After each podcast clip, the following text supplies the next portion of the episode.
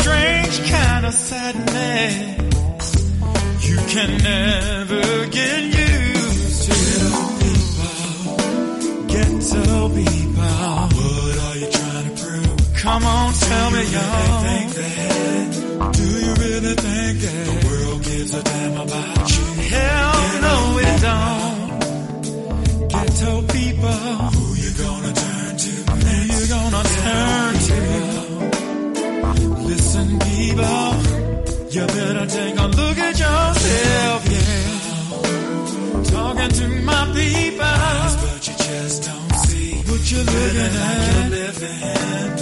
Living like you're living. Caught up in the make believe. Lost in your dream. Ghetto people. Stop giving up your self respect. Stop it, y'all.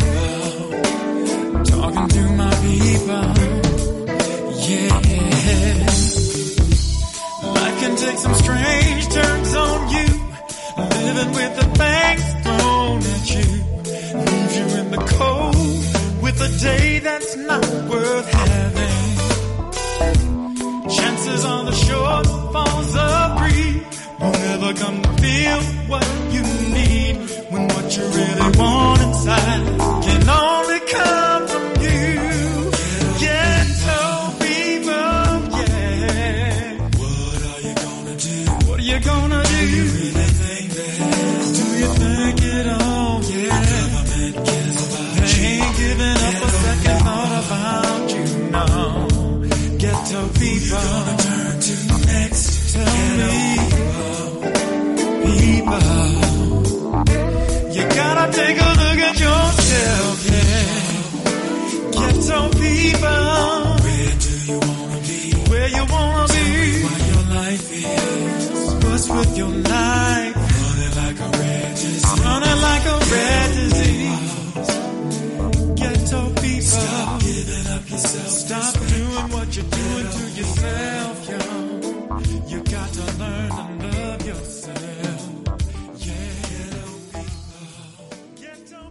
You are listening to African Perspectives, we view the issues of our day from an African worldview and African centered perspective. This program is unapologetically African. It is a custom in the African tradition to ask elders for permission to speak, having been granted permission. To our ancestors, whose shoulders we stand on, to our elders, whose shadows we walk in, I greet you, my dear brothers and sisters, in the language of one of the greatest civilizations on this planet. It gave the world the basic disciplines of knowledge of science, math, architecture, music, writing, law, religion, you name it, we did it. The Greeks called it Egypt, but they called themselves Kemet, and Kemet means land of the blacks. I greet you all in the Kemetic language, the word of peace, Hotep. It is truly an honor and a privilege to pour libation because we truly do stand on the shoulders of those who came before us. We're going to use water because water has no enemies. Water is the great cleanser, the great purifier. Everything that on the planet that lives, it needs water, from a tiny microscopic organism to a tall redwood tree. We pour water into the earth to invoke the spirits of our ancestors, and we say the word ashe, which simply means so be it. So we pour This this, call may be libation recorded or to transcribed. God for all that God has done and for all that God will do. We say ashe. We pour this libation to Mother Africa, birthplace of all humanity, everyone who has lived, everyone who will live in the future. We all have a common ancestral root in Africa. We pour this libation to the classical civilizations of Africa. I mentioned Kemet in the opening. Kemet was the height, the apex, the zenith of African high culture, but there were others as well, as Timeri, Punt, and Nubia. So we pour this libation to the classical civilizations of Africa. We say Ashe. We pour this libation to the contemporary civilizations of Africa, of Ghana, Mali, Songhai, Benin, Great Zimbabwe. Civilizations that were flourishing and growing while Europe was in a medieval or dark age. The University of Sankore at Timbuktu, an outstanding educational institution. So we pour this libation to the contemporary civilizations of Africa. We say Ashe. We pour this libation to the Ma'afa, the Holocaust of our enslavement, the Infakani, the great tragedy, uprooted out of Africa. Our brothers and sisters lay a carpet along the Atlantic Ocean. We're in North America, South America, Central America, and throughout the diaspora. So we pour this libation to our brothers and sisters who suffered the Ma'afa, the Infakani, the Holocaust of our enslavement, the great tragedy. We pour this libation in their honor and in their memory. We do not know their names, but because of them and their sacrifice, we are here. So we say Ashe. We pour this libation to those who fought against enslavement. If you ever heard me do a libation, you will know that we were not slaves. I repeat, we were not slaves. We were captives. What does a captive want to do? Get free. So we pour this libation to all those men and women who fought against enslavement. In fact, I maintain that some of us are more of a slave today than we were in our initial captivity because some of us are a slave to vice, to corruption, to drugs, sex, and violence. So we pour this libation to those who fought against enslavement. Gabriel Prosser, Nat Turner, Denmark Vesey, Harriet Tubman. We always resisted and we will always resist. So we pour this libation in the name and the honor of those men and women who fought against our captivity. We pour this libation to those unborn, those young men and women who will once again lead us back on the stage of human history as a free and proud and productive people. We sashay. We pour this libation to brotherhood and sisterhood together for the union of family. We need each other.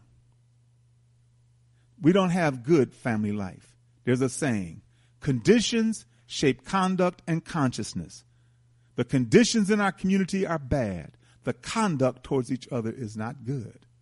Because why? We lack consciousness. And consciousness is more than just awareness. Consciousness is a deeper understanding of who you are historically, who you are culturally.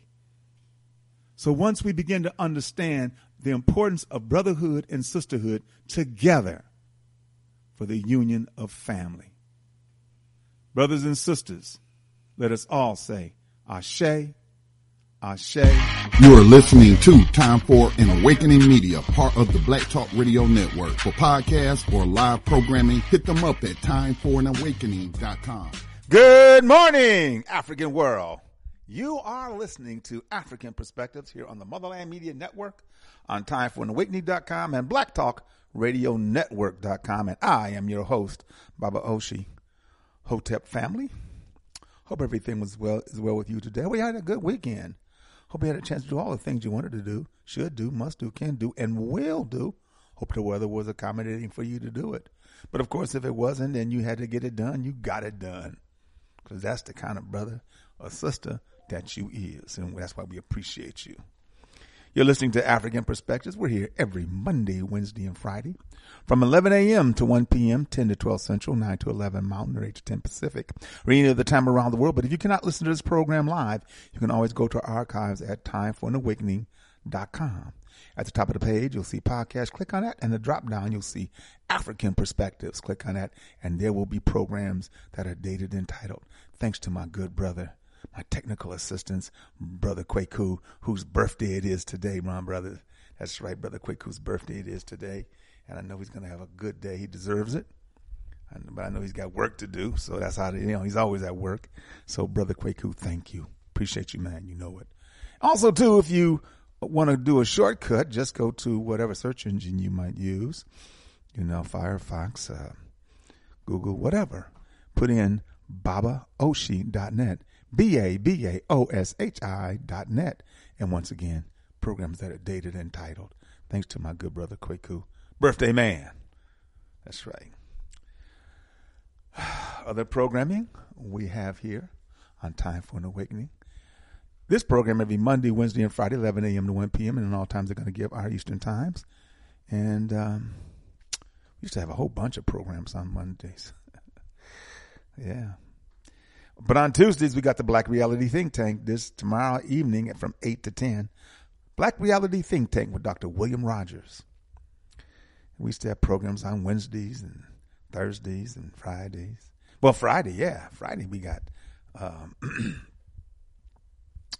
Time for an Awakening at 8 p.m. on Fridays with Brother Elliot and Brother Richard. On Saturdays at 7 p.m., the Sankofa Elders Council on Saturdays. And then on Sunday, Time for an Awakening once again with Brother Elliot and Brother Richard. And the number to call is 215 490 9832. 215 490 9832. Yeah. We buy black. We Buy Black, the largest online marketplace for American African owned businesses, is WeBuyBlack.com. Get everything you need from American African owned businesses. WeBuyBlack.com. Yeah, yeah. Africa for the Africans. Africa for the Africans, Brother Bomani Tyehimba. I, I can't say enough. Love this brother for what he has done and what he continues to do. And he is moving our people in the direction, what is more importantly, sovereignty for African people. That's right. I mean, by asking you to repatriate, by asking you to invest, that's going to move us to sovereignty. But I mean, a lot of other things are necessary in that direction, but he's helping. He's no doubt. He's he's exposing you. He's trying to get you there. He's trying to show you and everything that you need is on the website. Go to africafortheafricans.org. Africafortheafricans.org. Uh, an upcoming trip is November 17th through the 28th of 2022 to Tanzania, $3,800. And then December 24th to January 5th, 2023, $4,000 to Ghana. And then uh, March 30th to April 10th, $3,800. Senegal and Gambia. And then May 24th to June 5th, 2023, $4,000 once again to Ghana, West Africa. And then July 20th to the 29th, July 20th through the 29th, 2023, $3,800, Liberia. A trip to Liberia. And then November 16th to, Jan- to November 27th, November 16th to November 27th, 2023, still only $3,800, Tanzania. And then December 24th, 2023 to January 4th, 2024, $4,000, South Africa. Brothers and sisters, everything that you need is on the website. The opportunity for you to invest, to buy land in Ghana, to repatriate, to repatriate to a Pan African community in Ghana. All that stuff is right there for you. Go to Africa for the Africans. If uh, you want to see pictures, go to facebook.com forward slash Bomani. If you want to see videos, go to youtube.com forward slash Bomani 2007. And the thing about that, the pictures are updated, the videos are updated. So some of the most current uh, tours will be right there for you. Africa for the Africans.org. Habasha. Habasha Incorporated, Habasha stands for Helping Africa by establishing schools at home and abroad.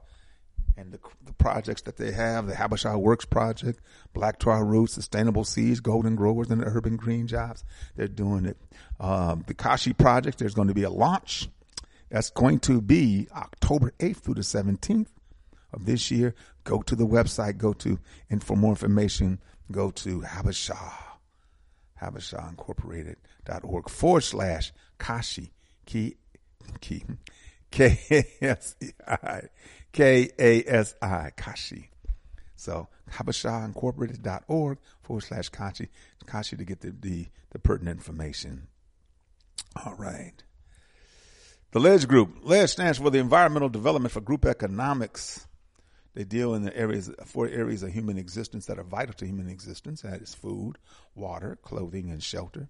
And providing those things at 12 projects that they have ongoing at in, six different countries on the continent and over 172 employed and over 260 members.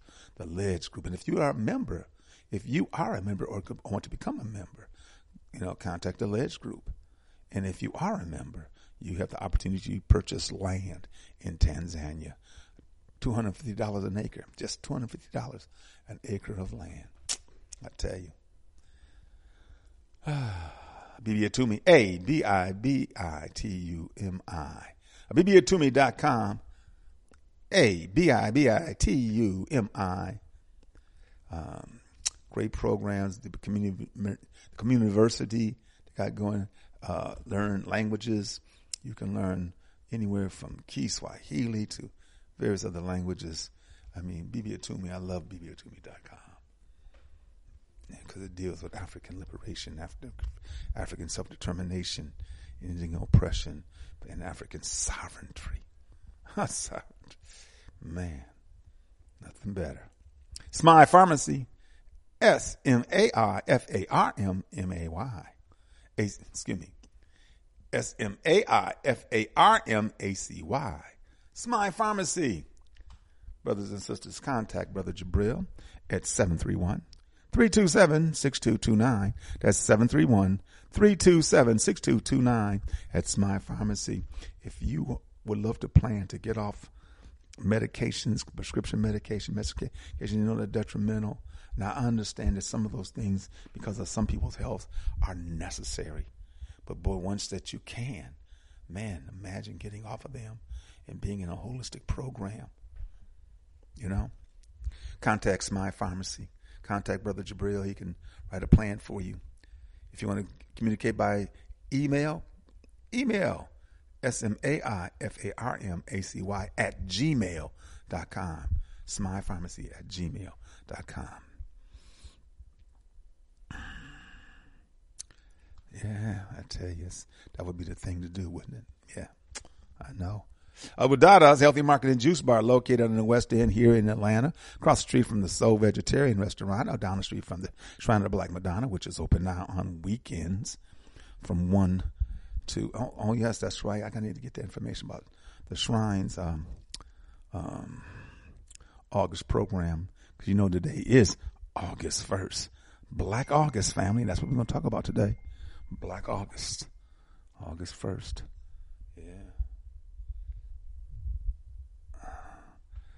Um, yeah, uh, Wadada's Healthy Market and Juice Bar, delicious smooth fruities, fruit smoothies and health drinks. And also, too, they serve vegan food on Saturday and Sunday. You know, about 10 $15 a plate, somewhere around, somewhere around there, you know. So check out Wadada's Healthy Market and Juice Bar. If you want to give them a call, call at 404 444 1635. That's 404 444 1635. Wadada's. The Medu Bookstore in the Greenbrier Mall. Contact Mama Nia. She has a fine selection of books, postcards, greeting cards, t-shirts, figurines, and you name it. It's a great place. The, the Medu Bookstore. If you're looking for a book and she doesn't have it, believe me, she'll get it for you. She's done it for me three times. So give her a call at 404 346 3263. That's 404 346 3263. The Medu Bookstore in the Greenbrier Mall. Yeah. The other bookstore we promote is Kazinde Ajamu's Black Dot Cultural Center Bookstore and Coffee Bar. That's right. Give Brother Kazimdi a call. He's in um, east of here, off of I 20, east of here, off of I 20, in Lithonia. Give him a call at 770 305 6373 770 305 6373. Brothers and sisters, there is light in the black dot. And also, too, up the, the next exit east of where the black dot is, is exit 75, Turner Hill Road, to take you to the new Black Wall Street Market. Brothers and sisters, the new Black Wall Street Market is located right there in Stonecrest. And so check it out. I 20 East, exit 75, Turner Hill Road, exit, and go to the right. Stay straight. At the third light, make a right, and there will be on the left the new Black Wall Street Market. Us lifting us to economic development cooperative for our people in the spirit of Ujamaa cooperative economics. And uh, they have their Thursday night broadcast every Thursday night at 9 p.m. At 9 p.m. on Blog Talk Radio. You can go to blogtalkradio.com. You know, you can do that. Uh, or you can give them a call at 929 477 2789. That's 929 477 2789. Us lifting us every Thursday night from 9 to 10. The Homeland Village, they're closed on Mondays, but from Tuesday through Sunday at 11 a.m. to 8 p.m., 11 a.m. to 8 p.m., Homeland Village in Macon, Georgia, doing great things. My Contact my good brother, Brother at 478 256 1166. That's 478 256 1166. Homeland Village and Cultural Gift Shop. And brothers and sisters, believe me, you'll be amazed. If you're up, if you're in the Macon area, please go by and see him. He's he's at 2910 Napier Avenue in Macon. You know, give him a call and get you there. And believe me, you'll see he, he has what you need, believe me. Sun God Essential, one stop natural shop located at 4140 Jonesboro Road in Forest Park, Georgia, inside the International Discount Mall, booth 225. For more information, contact my sister, Shelly Amonset, at 404 434 7963. That's 404 434 7963. Sun Goddess Sense, your one stop natural shop. Also, two brothers and sisters, go to the website for Sonje Haiti and see the great work that Sister Gabby Aurelia has been doing. Gabby Aurelia, and Sister Gabby has been on it, working with those young people. Uh, Sonje, S O N J E dash Haiti, A Y I T I dot org. Sonje dash Haiti dot org. And of course, I love what Baba Baruti and Mama Ya are doing. You know, they have been on the case. Can't say enough about them. And today is the first day of school. Today, today is first day of school, August 1st. Here in the Atlanta area, school starts early. And African Centered Online School Tutorial Program, the Akoben Institute, is a full-time African Centered school beginning its 24th year of the operation. Courses include math, language arts, science, art, social studies, including American and, American African history, and the game of chess. Courses are taught by instructors who have experience educating elementary through college level students. Now, the grades it deals with, of course, are grades 4 through 12. Gauge for, so, so fourth grade to 12th grade. Okay. And is this year, this academic school year, beginning today, uh, 2022 to 2023, they, they'll be getting out, I think, in May of next year. And it'll be done via Zoom. Contact Mama Ya or Baba Baruti at 404 404 753 7237. 404 753 7237. Email yabaruti at yahoo or Mwalimu Baruti at yahoo. Okay? All right. And this um, this Saturday, um, this Saturday, the men's quarterly, the topic for Baba Baruti at uh, from 12 noon to 2 p.m. is Warriors, Negroes, and Lost Souls. Warriors, Negroes, and Lost Souls. It's ten dollars and five dollars for Warriors in training, and you can, you can send that through PayPal to Yabaruti at Yahoo, or you can Cash App at dollar sign Yabaruti. Make sure you include the title Warriors, Negroes, and Lost Souls, your name, and the email address so they can send you the link. Okay? All right. And then, of course, for NEI, the same day, this Saturday, but her program is from 4 to 6. From 4 to 6. Our life lessons equal life blessings. Our life lessons equal life blessings. And that's $10 for, um, for adults and $5 for teens. And once again, it's the women's quarterly. And so we want you to include our life's lessons, your name, and your email address so they can send you the link. And of course, uh, coming soon in November, November 19th, from 5 p.m. to 9 p.m. Eastern Standard Time. Kibuka, remembering the Ma'afa through the eyes of our ancestors. Dynamic presentation, family. Dynamic. Tell you more as the time comes up. It's all right. All right. Get to the Inye Sesim of daily revolutionary thought. And then we'll talk more about all some other things that happened. We'll talk about the death of Bill Russell and uh, Nicole, Nichelle Nicole from Star Trek. She made her transition too. Nichelle Nichols.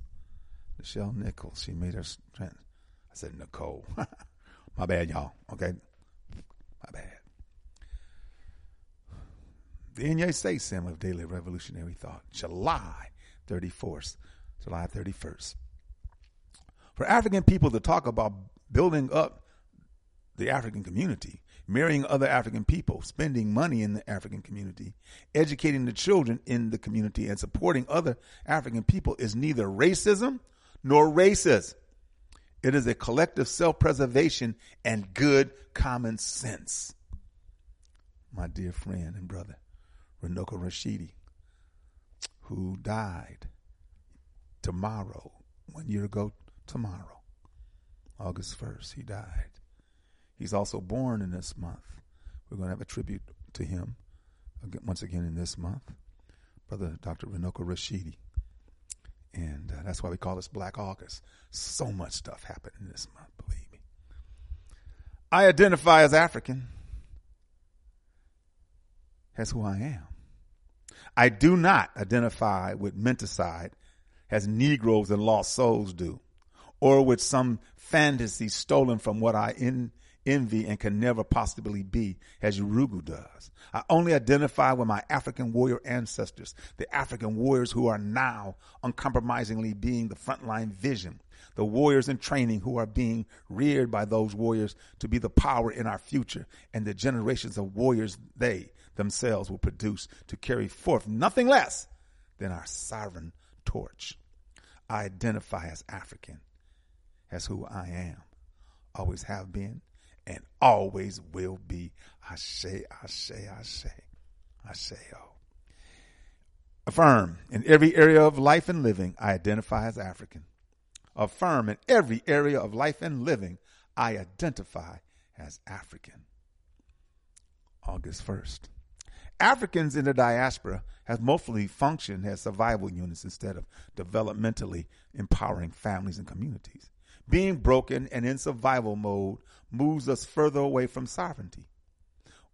What is needed to move us towards sovereignty is our families and community and a total understanding of where we currently are.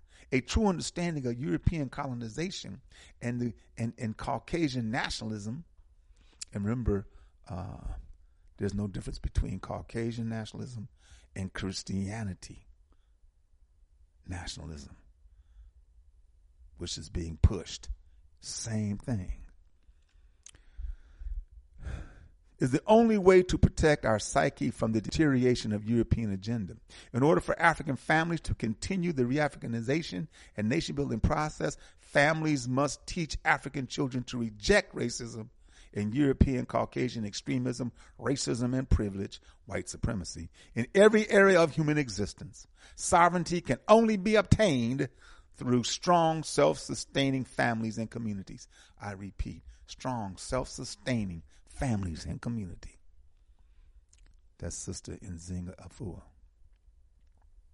Chaos is growing all around us, but we must, but we are almost completely distracted from what can be done to remove it because we focus on individual survival. Instead of cleansing the air in our spaces, we are putting the bulk of our energies into trying to figure out better ways to breathe within this pollution we know to be hell. We know that this cannot change, but instead of looking to who we are and have always been for vital, for vital solutions to the racism that aspires to Caucasian supremacy, most must create, enforce, and honor in order to be, we seek to find a way out while staying within their deteriorating agenda.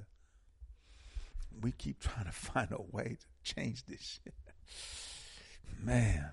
Because our psyches have been weakened from being survival units for so long and the commitment, work, and difficulty involved in breaking from that, we cannot see the obvious. We cannot be ourselves without sovereignty, and sovereignty requires that we first uncompromisingly strengthen our families, our community.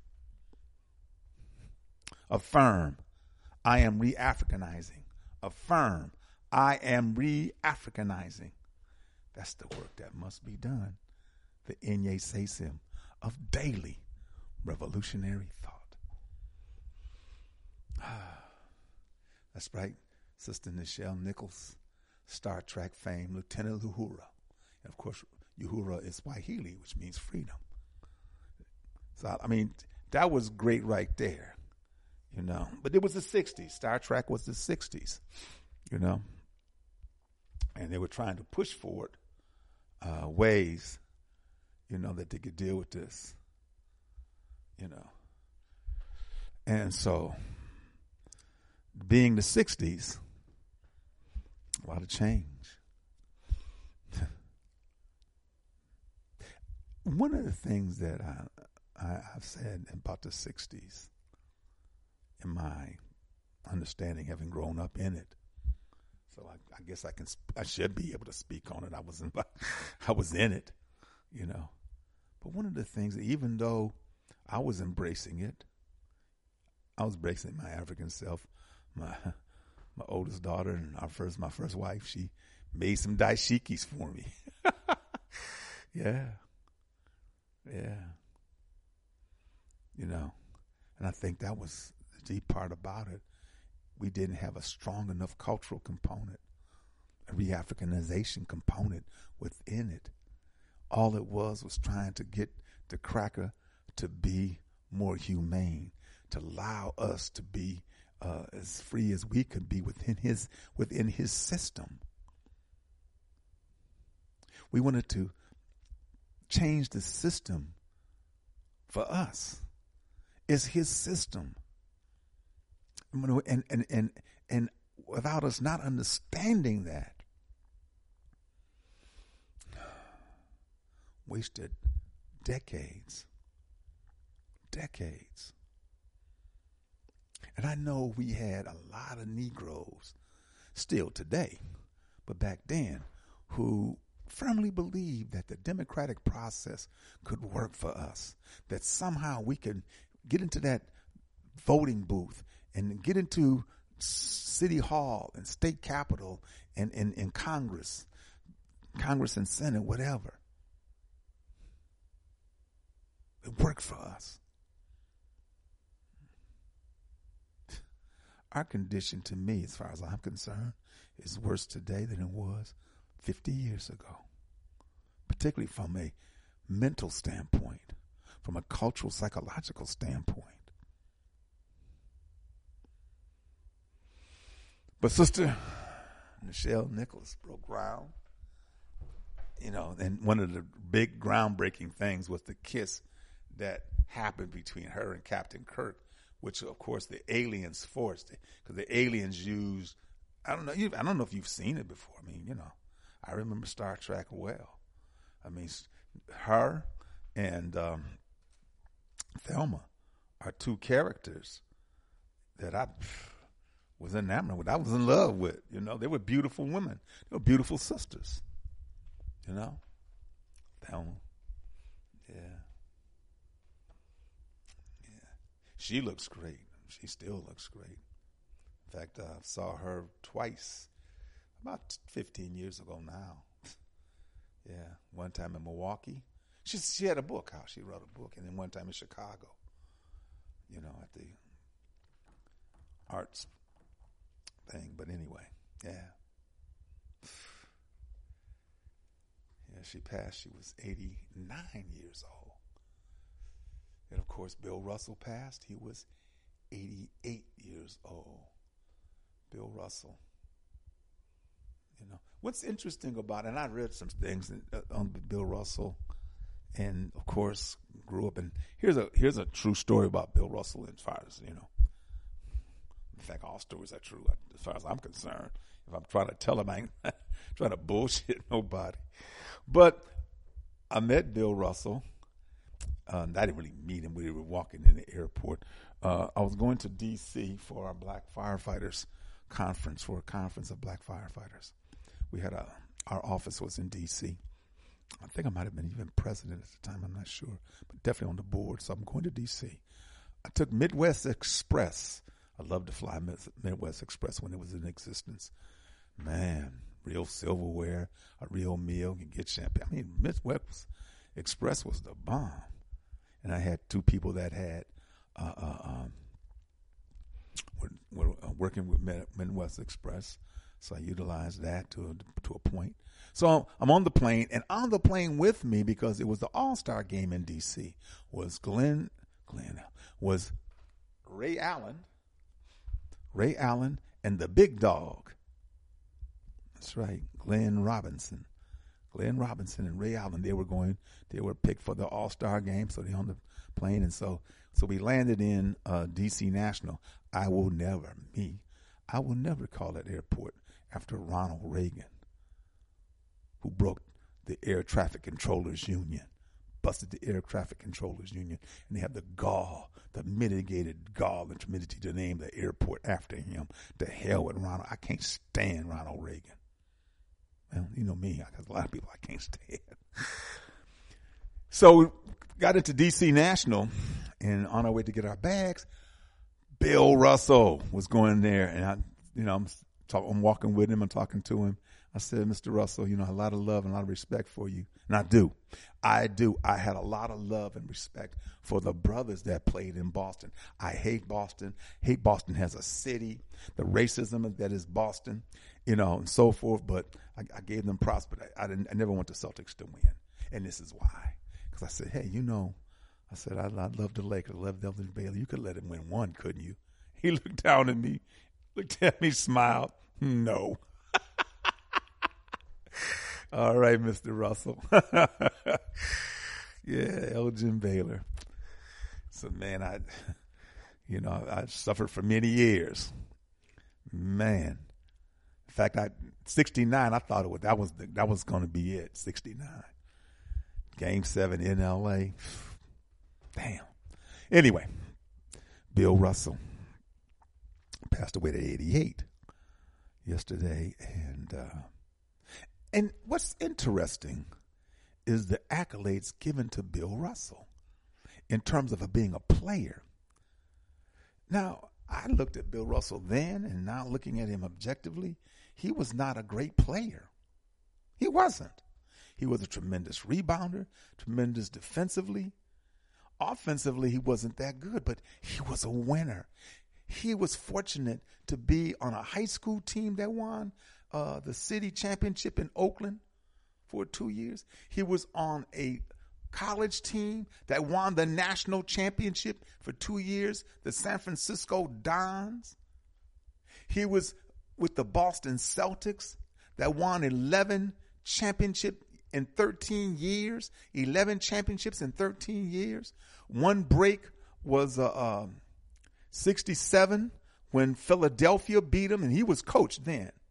He was that was his first year as coach, and then he won 68 and 69 against the Lakers. Ugh, you know, yeah. And in the 50s, he lost to St. Louis, St. Louis Hawks, that that moved from Milwaukee. That's right, the Milwaukee Hawks. Milwaukee, Atlanta's got Milwaukee teams. You know, Atlanta, the Hawks, uh, and the the uh, Braves. Yeah, and it had a lot of players from Milwaukee when they were an expansion football team, the Falcons. But anyway, not Milwaukee, Green Bay. But anyway, um, yeah, I, let me know what you think. Give give give me a call at 215-490-9832. 215-490-9832. And, and give me your perspective on. We're also going to talk today, uh, probably after the after the break, about uh, Black August, all the things that are going to be happening in August that uh, that we need to talk about. But yeah, Bill Russell. You know, I, I never he would never you know, Wilt dominated him statistically. You know, Wilt got 55 rebounds on him. Wilt was an athlete, man. Wilt was massive, you know, and and and Bill Russell was like 6'9", 6'10". Let's give him 6'10". No. he could jump. He was athletic. He wasn't a scorer.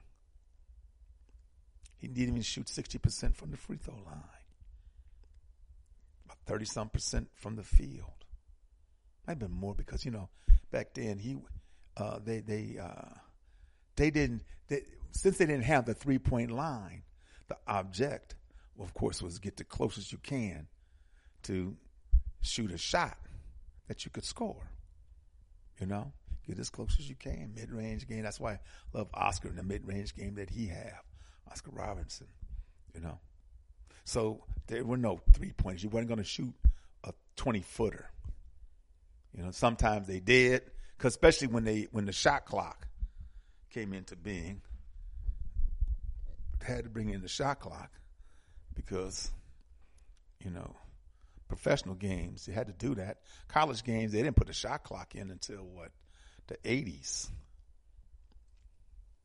Because North Carolina, remember North Carolina, man in the 70s and, and before, the, the, the stall game, the four corners.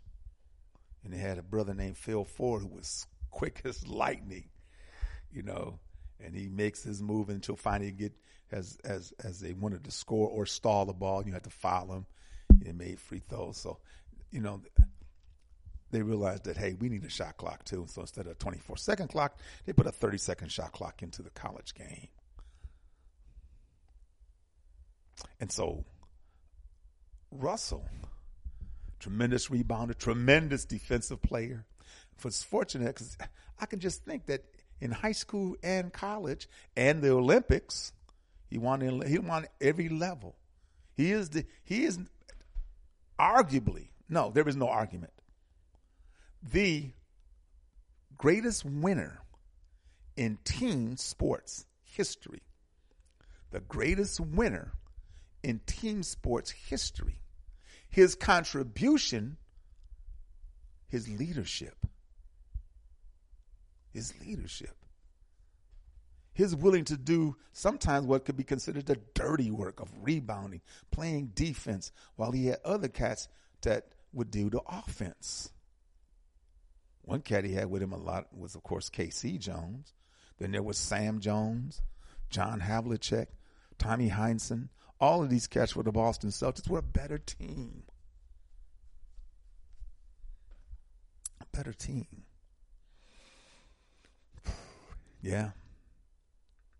Because, you know, so, so, this morning, listening to, you know, the, you know, well, one of the things that is dominating this morning sports, of course, is the decision handed down by some judge to suspend Deshaun Watson for whatever might have happened with those massage massage women.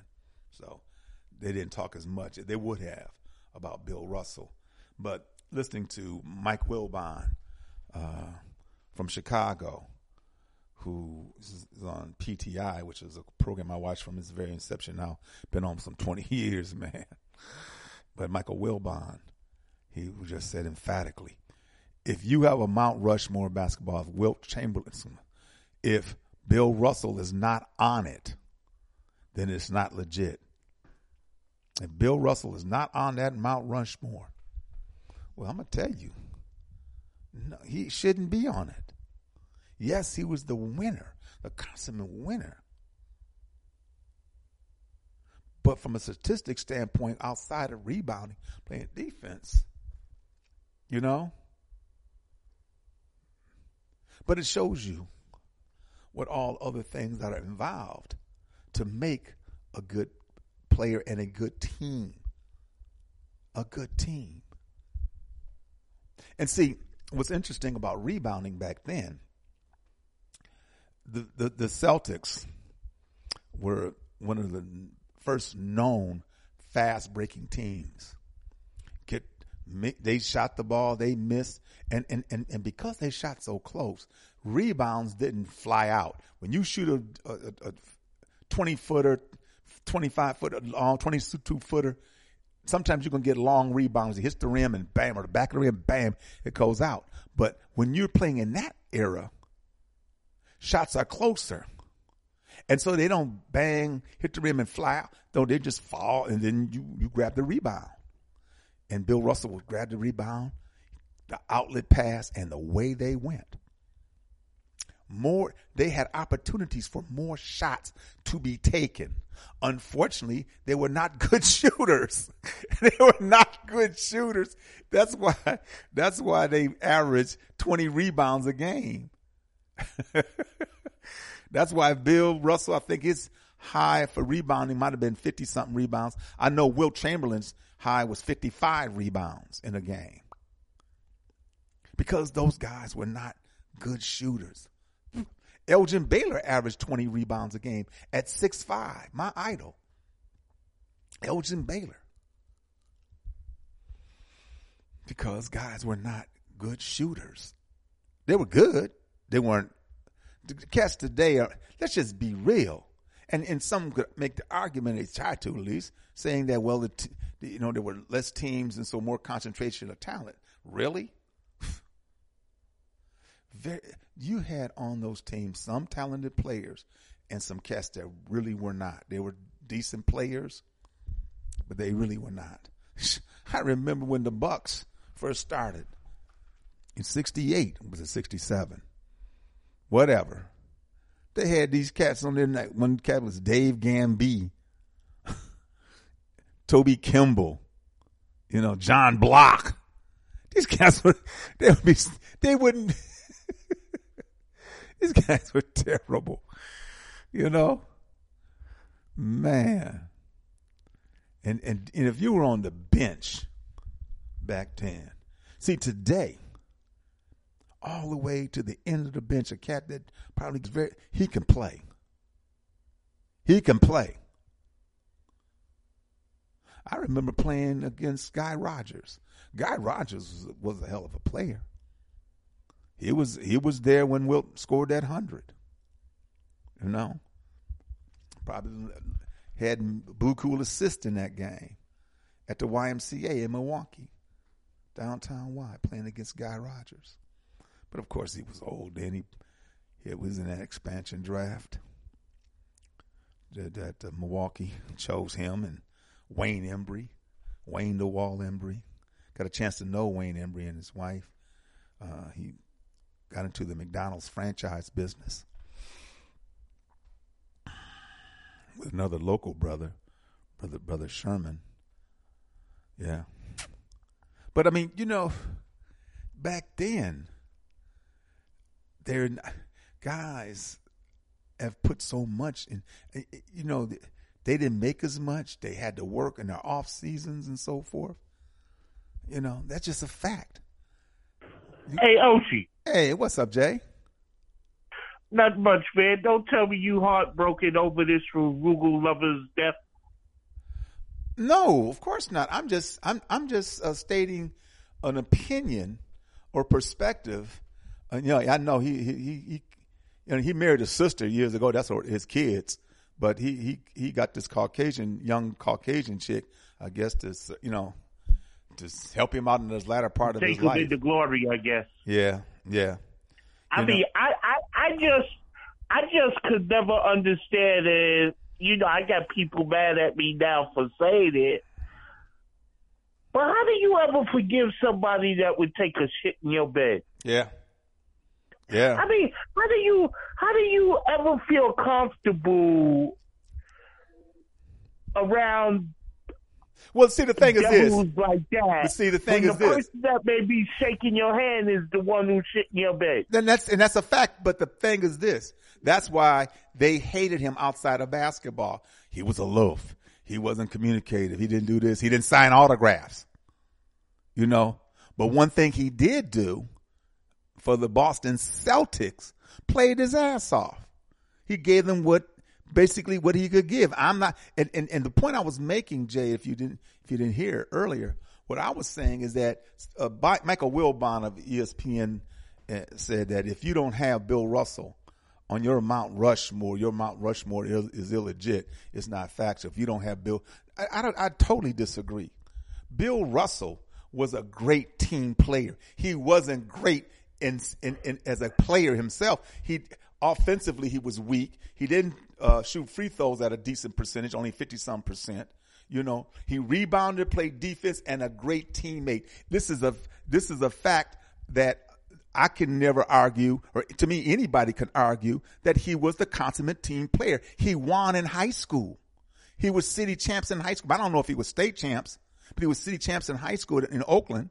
He was uh, uh, national champions at the San Francisco University, the San Francisco Dons, two years, him and KC Jones. And then he won the Olympics in, in 56.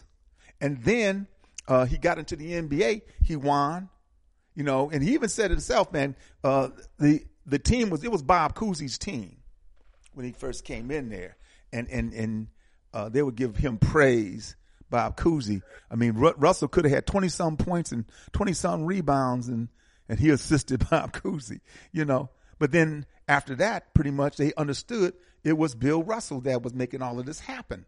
And, and the thing was, is that he had fortunately good players, good team players. So he won 11 championships in 13 years. 57, the St. Louis Hawks beat them. And in 67, um, the, um, um, the Philadelphia 76ers with Wilt, Chet Walker, Wally Jones, you know, man, big Luke I Jackson, Billy Cunningham, you know, beat I them, Hal think Greer. he- I think he was an excellent basketball player. Now, would I put him above Wilt and Kareem? No. I don't. I don't. I don't think so. I mean, No. but if you're talking about as far as overall teammate Yeah. and team player, I would Yes. put him ahead of Wilt. Yeah. Kareem, I don't know. Maybe slightly ahead of Kareem also. But as far as skill wise, he was good at a couple of things. Overall, should he be on Mount Rushmore? I don't know, man. No. I mean, I mean, if if, if if if I'm gonna put somebody on Mount Rushmore, to me, my my my number one would probably be Oscar Robertson. Okay, well, I mean, you I know, mean- yeah, I mean, let me just say this because you know, you, you you're talking about four or five people on the Mount Rushmore, and and and and and to me, Bill Russell does not make the top four or five people on a Mount, on a Mount Rushmore given today. You know, and, and when when the NBA had its 50th anniversary, you know, all those guys were still around. Wilt, you know, uh, Elgin Baylor, who I loved, you know, was my Right. idol. Um, all those guys were still around the top 50 players in the history of the 50 year history of the NBA. And then, of course, uh, this past All Star game was the 75th year. And, and, and some Caucasians who were on the 50th were not on the 75. Because you're talking about this top 75 players. Some, and there's going to be some cats that are, uh, I, I may not see it, uh, you know, it'd be lovely, but hey, in 25 years from now, who will be the NBA's 100th anniversary and the top 100 players. Now, there are some cats on there that are, and I and I hopefully, and I it better happen. Elgin Baylor better be there on the top 100. Otherwise, I'm gonna haunt them son of a bitches because he just Well, definitely deserves it. Elgin will always, Always, he got to Elgin be. will always be on the list because he was in the top fifty. Yeah. So you can't take you can't take him off the top fifty, man. I, Well- I mean the top, you know. So you never have to worry about that. But Well, I mean, But us, no, no, Jay. There's some guys in the top 50 that did make the top 75. Oh, I don't know. I don't No. know about that because I, I don't. I don't really pay any mind to that because I know. I know who my my greats were, and um, ain't nobody gonna change. Ain't nobody gonna change my top five. So I don't. Well, well eh, it, you I know. agree with that. Me too. That's the same here. But I'm saying there are guys that that were that made it, like Slater Martin, who was with the St. Louis Hawks.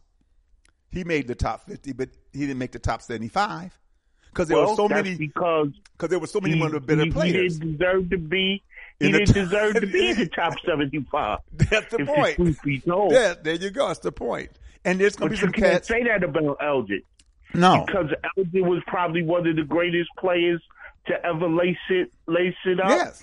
His stats, his his his work shows it. I mean, the guy Martin you was talking about, okay, yeah, he could be removed. He could Well- be replaced. It's just like people may have I'll give you a prime example. They may have Klay Thompson on the top one hundred. He didn't make the top seventy five.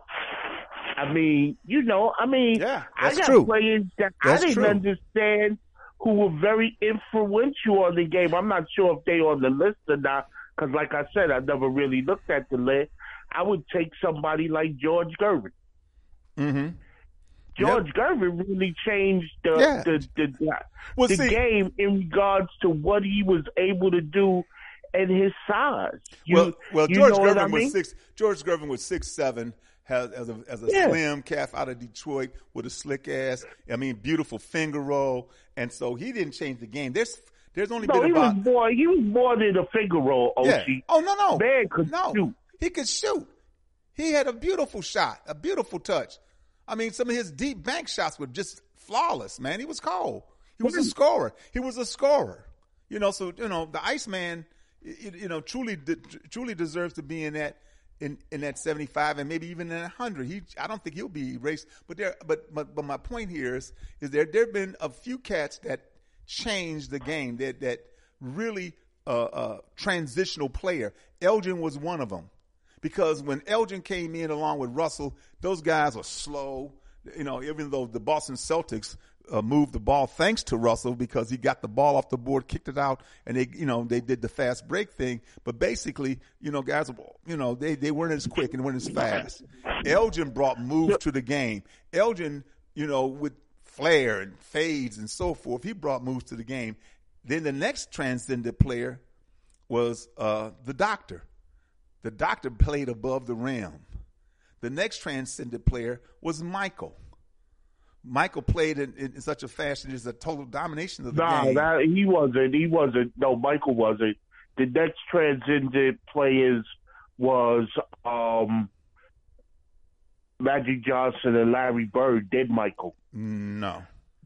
No. yes. No, no, no. Magic No. Magic Johnson, Magic Johnson and Larry and, and, and Larry Bird made the NBA today what it is. Michael Jordan. Understand, understand, what I'm talking about. after them. Hold up, Remember, hold up. hold on. Hold no, no, no, no. Hold up, Jay. Michael- Hold up, Jay. I'm talking about a transcended player, a player that that's no, no. you. Michael uh, Magic and Bird played excellently.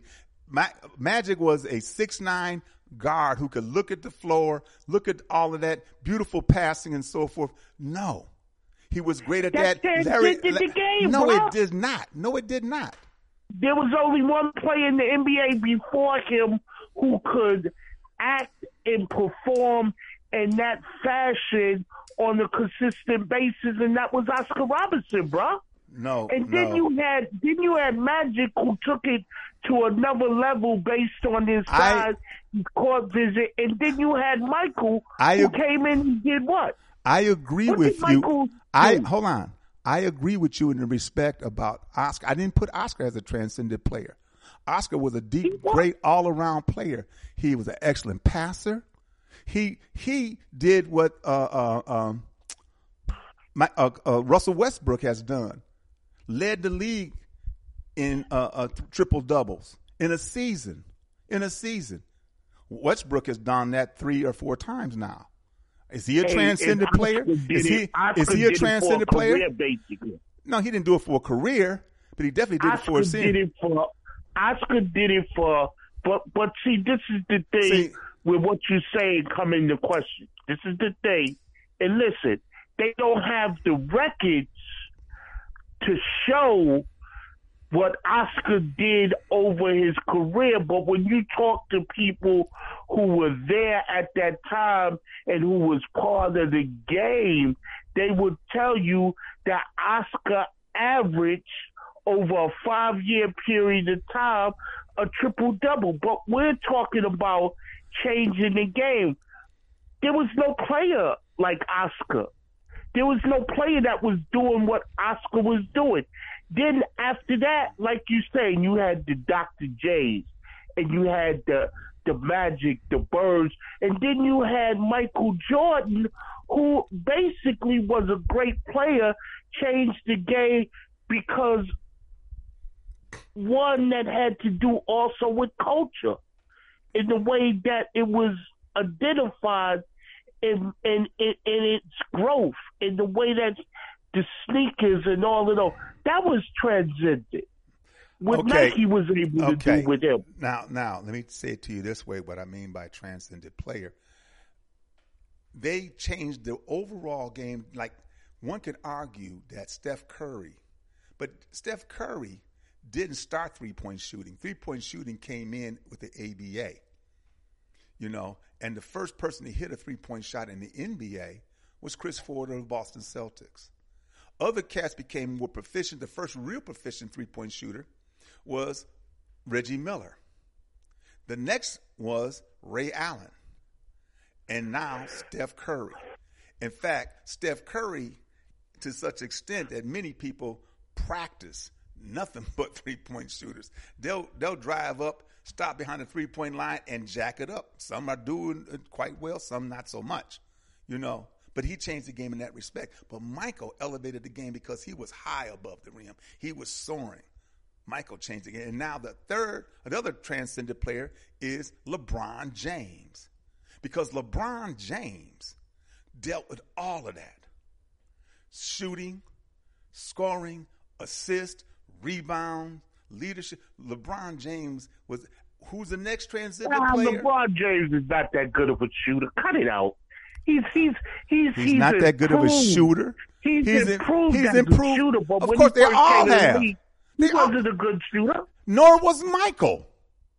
Nor was Yeah, Michael. but Michael, but Michael You improved- transcended the game. That's what I'm saying. Because of what element? The dunk. Michael, Michael in the in the championship game against Portland in the first three peat, he was busting trays and he himself turned around in the camera and go, I don't know, I'm just feeling it like that. And his three point shooting became better. The same with Magic Johnson. Every year, Magic Johnson did something to improve himself. His better free throw shooting, his better three point shooting. He always had rebound and passing. Magic Johnson, not necessarily a transcendent player, but a solid, true, all around Oh, player. come Deserve. on, man! You gotta be kidding me. You gotta be kidding me. If you listen, man, the NBA would not be what it is today without Magic Johnson and Larry Bird, Okay, bro. no, hold on, hold on, Jay, hold on, hold on again, hold, hold on again. The, let me listen, Jay. Stop it. okay, stop it. The NBA would not be where it is without Larry Bird and Magic Johnson for this reason. The NBA was too black. They even used to call oh, they used to, they used, they used to call the New York Knicks the Niggerbockers. The NBA was too black. Their their their series championship series was on tape delay. The NBA was hurting. Many Caucasians could not identify with too many of these black cats on the court. They Magic Johnson and Larry Bird came in at the very right time. And the NBA elevated them. The NBA put them on center stage consistently. Either and they against should have because of their skill, their Yes. skill set and their ability Right. to play the game and the players that was around them that they made Yes. better. Listen, man, I agree with ain't you. got no love for no crackers, but I will say this: you got to give a cracker his his due when it has to do with what is right Yes. and what is righteous in regards to what they what they did. And ain't nobody never gonna tell me that Magic Johnson and Larry Bird wasn't trendsetters to the growth of the NBA just like Michael Jordan was and just like you know at this time Steve Stephen Curry Curry is. I mean, the NBA would probably not even be what it is today if it wasn't for Stephen Curry. I mean, Stephen Curry is basically over the last, I would say, four to five years, has changed the NBA totally. Well, the He's thing, the thing the is this because totally. yeah, and some some people argue that uh, he hurt the NBA because now these cats are going to shoot these you know twenty footers and so forth. And, No, what what, and what has nobody's happened in, with the NBA, game. what has happened with the NBA is it's more into commercialization. It's more into money than it is into back in the day fundamentals. You understand? That's why you know basketball players they're they're more talented as far as skill wise on a certain level, but fundamentally they suck. They not. Well, I'm gonna tell you. I'm gonna tell you. I'm gonna end this. I want to end this right here because I got to take a break. So when I come back from the break, we're gonna talk about Black August. Black August. Oh, Black August. Yeah. Oh, Black- that sounds good to me. Yeah. Black it's August. first of August. All right, right. Hotep. All right, Hotep J. Yeah. So good good banter back and forth. Hold on. Let me get uh, this in. Okay. 469 469. Good afternoon. Uh, uh, hey, brother Oshi Kevin. Hey Kev, how are you, brother? How you doing? Good to hear I from you. I am doing well, man. Good. Yeah, headed headed down to Houston. Oh, okay, okay. Yeah. Stay cool. yeah. I'm gonna have to disagree with you on the Russell. Okay. I gotta disagree with you on that. I I thought that he was a great player. He uh, you're right. He wasn't an offensive threat, but I think if he'd have concentrated on that, he'd have been good at that as well. But you know what he was was that he had that ability to bring all the players together Sure. and bring out the best. Sure, that's what I'm saying. I His mean, you- leadership, his leadership in that respect. You know, but that's what I'm saying. He, you know, as far as him standing alone as a great player, but I mean, all those intrinsic things that he, you know, embodied the defense, the rebounding. He was highly intelligent. He was a cat that brought. I mean, anybody who whose high school team excels, then his college team excels.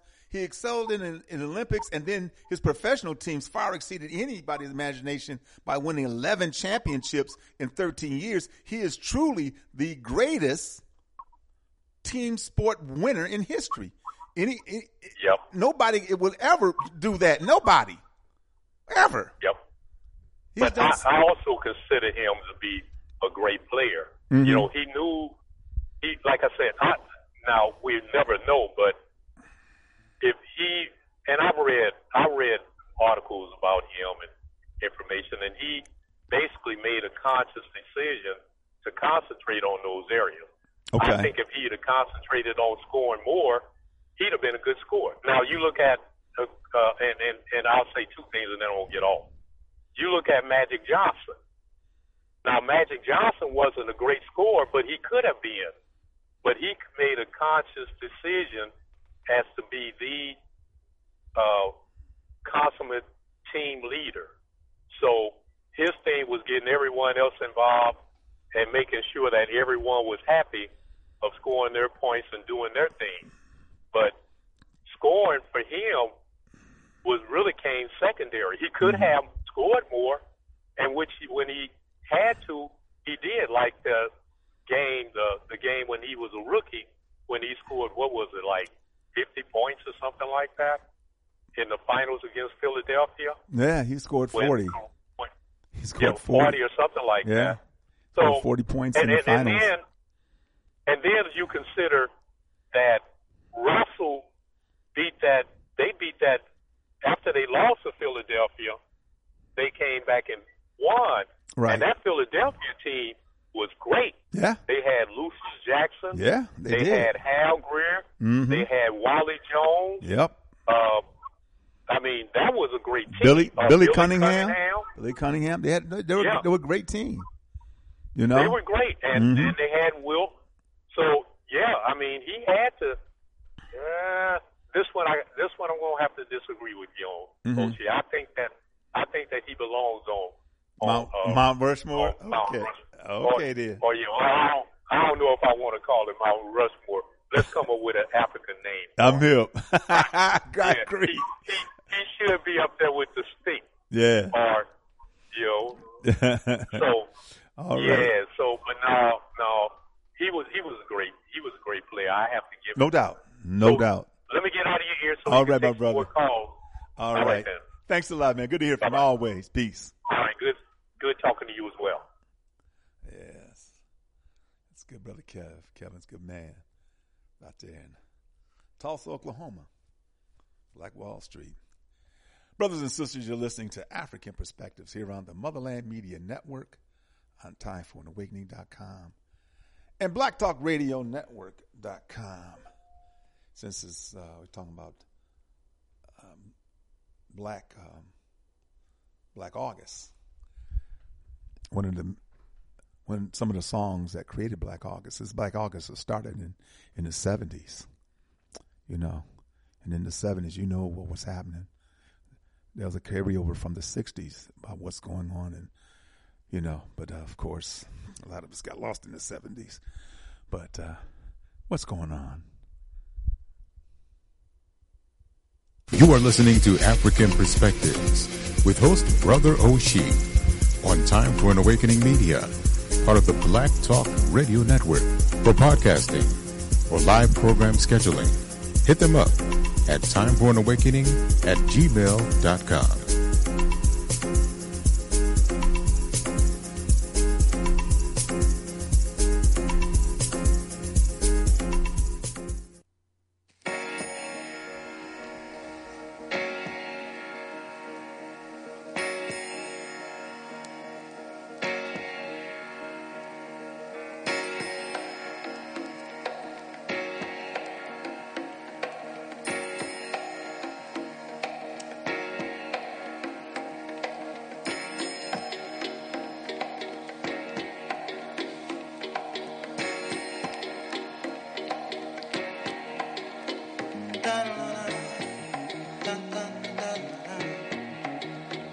da da da da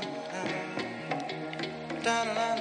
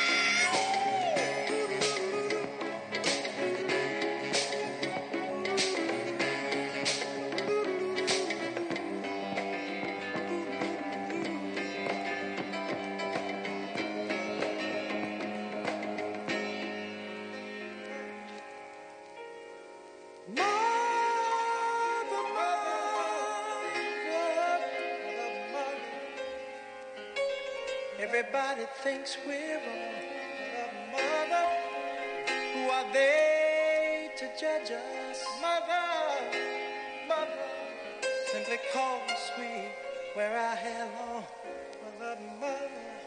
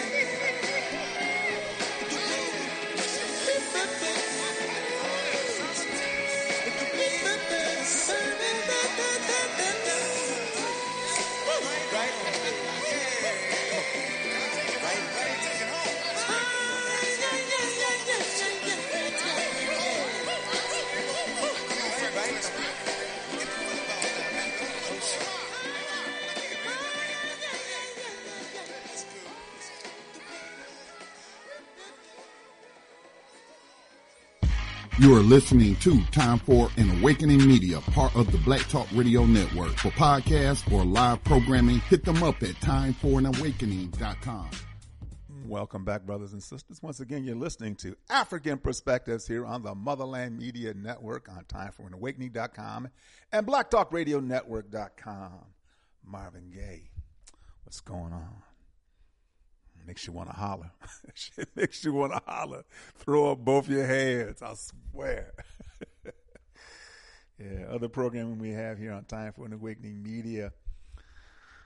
This is the only program we have on Mondays, unless there's some change. And maybe Brother Elliot hasn't told me. I wish he would. But on Tuesdays, we have Black Reality Think Tank from 8 to 10 with Dr. William Rogers. And then on Fridays at 8 p.m. on Fridays, Time for an Awakening with Brother Elliot and Brother Richard. And on Saturdays, the Sankofa Elders Council at 7, from 7 to 9 on Saturdays. And then on Sundays, once again, Time for an Awakening with Brother Elliot and Brother Richard. And of course, the number to call is 215 490 9832. 215 490 9832. Yes, family, it's August 1st, Black Friday. Now, Black Friday was started in August based on the, the happenings uh, in August with the prisoners. But when they started looking deeper, a lot of stuff in August. Mark, I mean, to me, one of the main things in August is Marcus Garvey's birthday. But Renoco's birthday is in August. He died August 2nd. So tomorrow is the first anniversary of his passing. But uh, the 16th, I believe, is his birthday. A lot of things happening in August. The Haitian Revolution. In fact, if you know some things in our history in August, give me a call at 215 490 9832. 215 490 9832. You know, it, uh, believe me, it's uh, August. That's why they call it Black August. You know, a lot of stuff happening. A lot of stuff has happened this this month. And uh, let me look at this. Uh, Black August originated, excuse me, in California penal system in the 1970s. Many significant events in the new African nation's struggle for justice and liberation have occurred in August. The commemoration of Black August particularly hails the advances and sacrifices of American African freedom fighters. Following are several passages of authentic information on Black August provided by Doc Holliday, an original Conrad of George Jackson. Jackson, Jackson brothers. Uh, his younger brother was killed the year before him in August, and he was killed in August of uh, 73. He's a longtime figure in the black liberation and prison struggle. Doc is presently in prison and still in Marion, Indiana, Marion, Marion, Illinois. Marion, Illinois. The month of August gained special significance and importance in the liberation movement, beginning with the courageous attempt by Jonathan Jackson to demand freedom of political prisoners and prisoners of war, of which the Soledad brothers case brought to the center of attention. On August 7, Jonathan Jackson, William Christmas, and James McClain and Ruchell Magee were gunned down at the Marion County Courthouse in an attempt to in attempt for freedom. Sekou Magee remains the sole survivor of that bid for liberation. He also remains a POW at Folsom Prison doing life. Through his rebellion was put down, Brother Sekou Magee was put down by the gory pigs and their agents. It was internalized within the hearts and minds of the people on the outside of the large prison as well as those in the concentration camps and prisons, internalize it in the same fashion as we sacrifice their lives for the perp, for the people and for liberation. On August 21st in 71, almost exactly the year following the rebellion at Marion County Courthouse, George Jackson, older brother of Jonathan, as well as the Soledad brothers were, whose freedom was the primary demand of the Marion Rebel, uh, Rebellion, were assassinated at San Quentin in an alleged escape put forth by prison administrations and the state to cover up his conspiracy. George Jackson was a highly respected and personally influential leader in the revolutionary prison movement. Jackson was also very popular beyond prison, not only because he, this, this is true, this is true, because in fact, uh, Sister Angela Davis talked about him a lot. So this is true. Yeah. This book not only revealed to the public the inhumane and degrading conditions in prison, he more importantly correctly pointed to the real cause of these effects in the prison as well as in society. A decadent capitalist system that breeds off of racism and oppression. That's right, this capitalist system is. On August 1st in 78, Brother Jeffrey Khatari Gaulden, a black freedom fighter and prisoner of war, captured within the walls of San Quentin, was a victim of blatant assassination by the capitalist corporate medical policies. But the Khatari was another popular influential leader in the revolutionary movement. You know. So so it should be clearly understood that Black August is a reflection of the commemoration of history of these heroic uh, leaders that realistically made it possible for us to survive and advance our present level of liberation struggle, such as Nat Turner. Nat Turner's rebellion happened in August. Harriet Tubman, Gabriel Prosser, Frederick Douglass, Du Bois, Marcus Garvey, Marcus Garvey's birthday, August. Paul Robeson, Rosa Parks, Dr. King, Malcolm X, and numerous others in our more contemporary period. It must be further clarified that when we speak of cultural development, we are not advocating cultural nationalism and or merely talking about adopting African names, juri, dashikis, etc. Our primary interest lies not only in where we come from, but the nature of why we are forcefully brought here, understanding the character of continuous struggle and the recognition that it is protracted struggle and developing the necessary lifestyles to guarantee its success. August 20, 1619, first Africans were captured were brought here in August of 1619, Jamestown. August 16th, that's Renoco's birthday. August 16, 1768, Charleston, South Carolina, rebellions, Africans uh, known as the Maroons, engaged British military forces in bloody battle, defending their camp, which was a haven for for uh, fugitive captives. August 30th, 1800, they set for launching Gabriel Prosser's revolt. On this day, over a, a thousand armed captives gathered to endeavor to secure their liberty. However, bad weather forced them to postpone the revolt, and betrayal ultimately led to the crushing of their physical force. August 21st, in 1831, of a revolt launched under the leadership of Nat Turner, which lasted four days and resulted in 51 captors and their loved ones being subjugated to Revolutionary People's Justice. Ashe. August 29th, in 1841, street skirmishes took place in Cincinnati between African and European and Europe, European Americans within four five days of Africans waging a vigilante struggle in defense of their women, children, and property against brutal racist terrorist campaigns. Mm-hmm. August 1854. Delegates from 11 states met in Cleveland at the National Emigration Convention of Colored People to advance the position that an independent land based nation be set up for the absorption of captive Africans in Babylon who wanted to return to Africa. August 1st, 1856, North Carolina, fierce battle erupted between fugitive captives and captive holders, the captors, who sought their capture and reenslavement. The only record casualties were among the, the captive holders. really. August 1860, Freedom Conspiracy uncovered with the discovery of organized camp of Africans and Euro American co-conspirators in Talladega County, Alabama.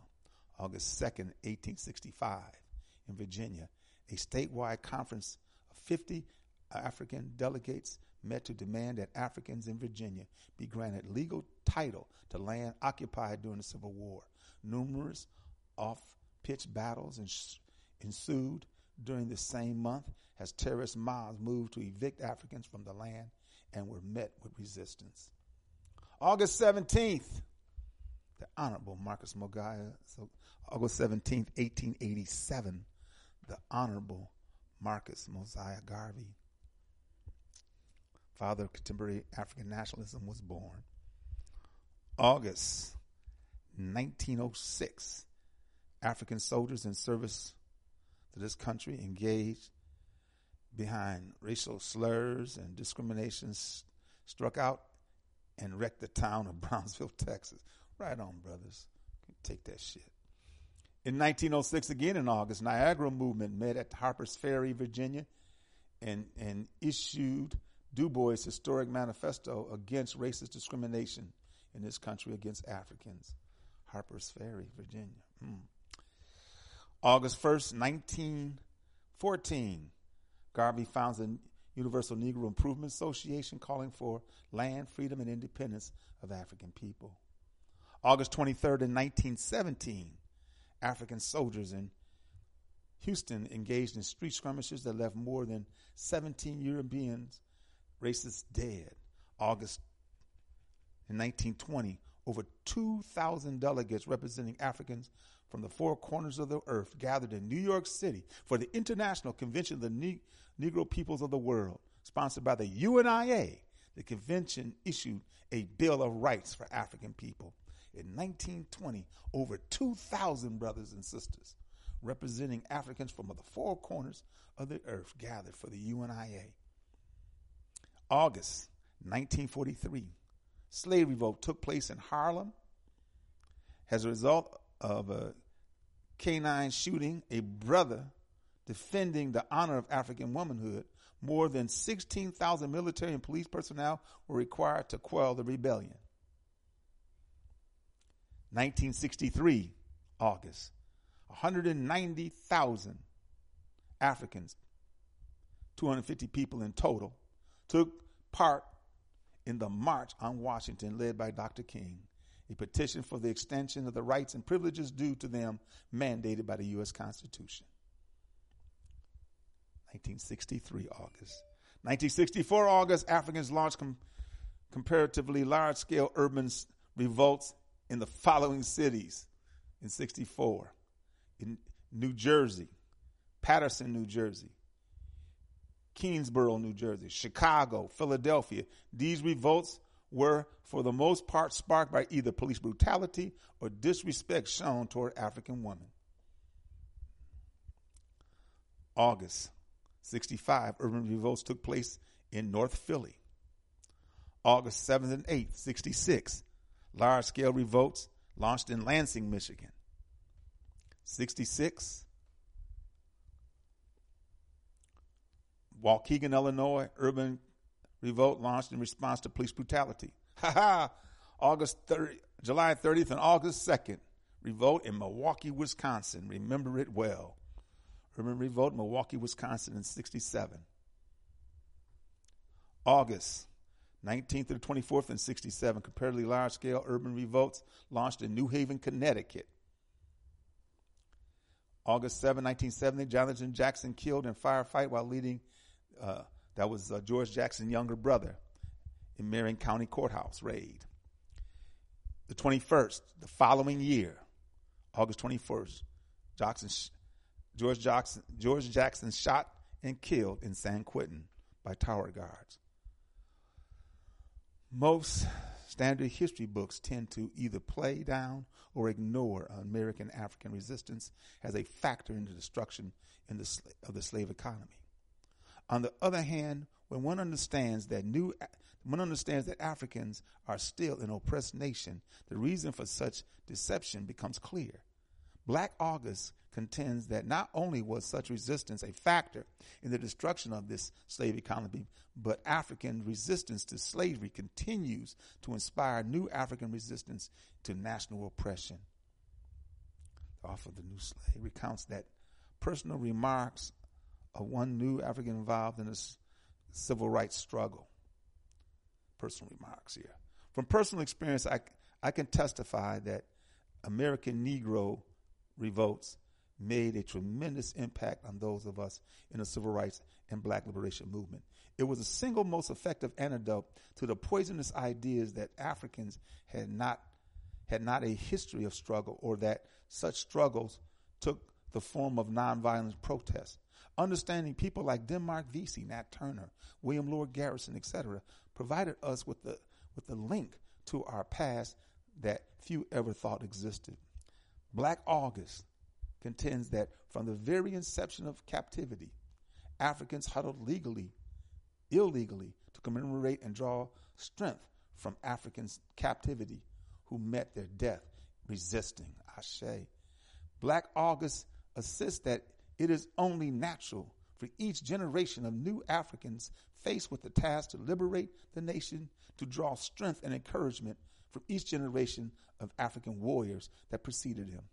It is from such a rich heritage of resistance that African, that Black August developed, committed to continue the legacy and resistance, avowing to respond to the call for the destruction of colonial oppression with our George Jackson, Malcolm X, and that's right, Fred Hampton was born in August.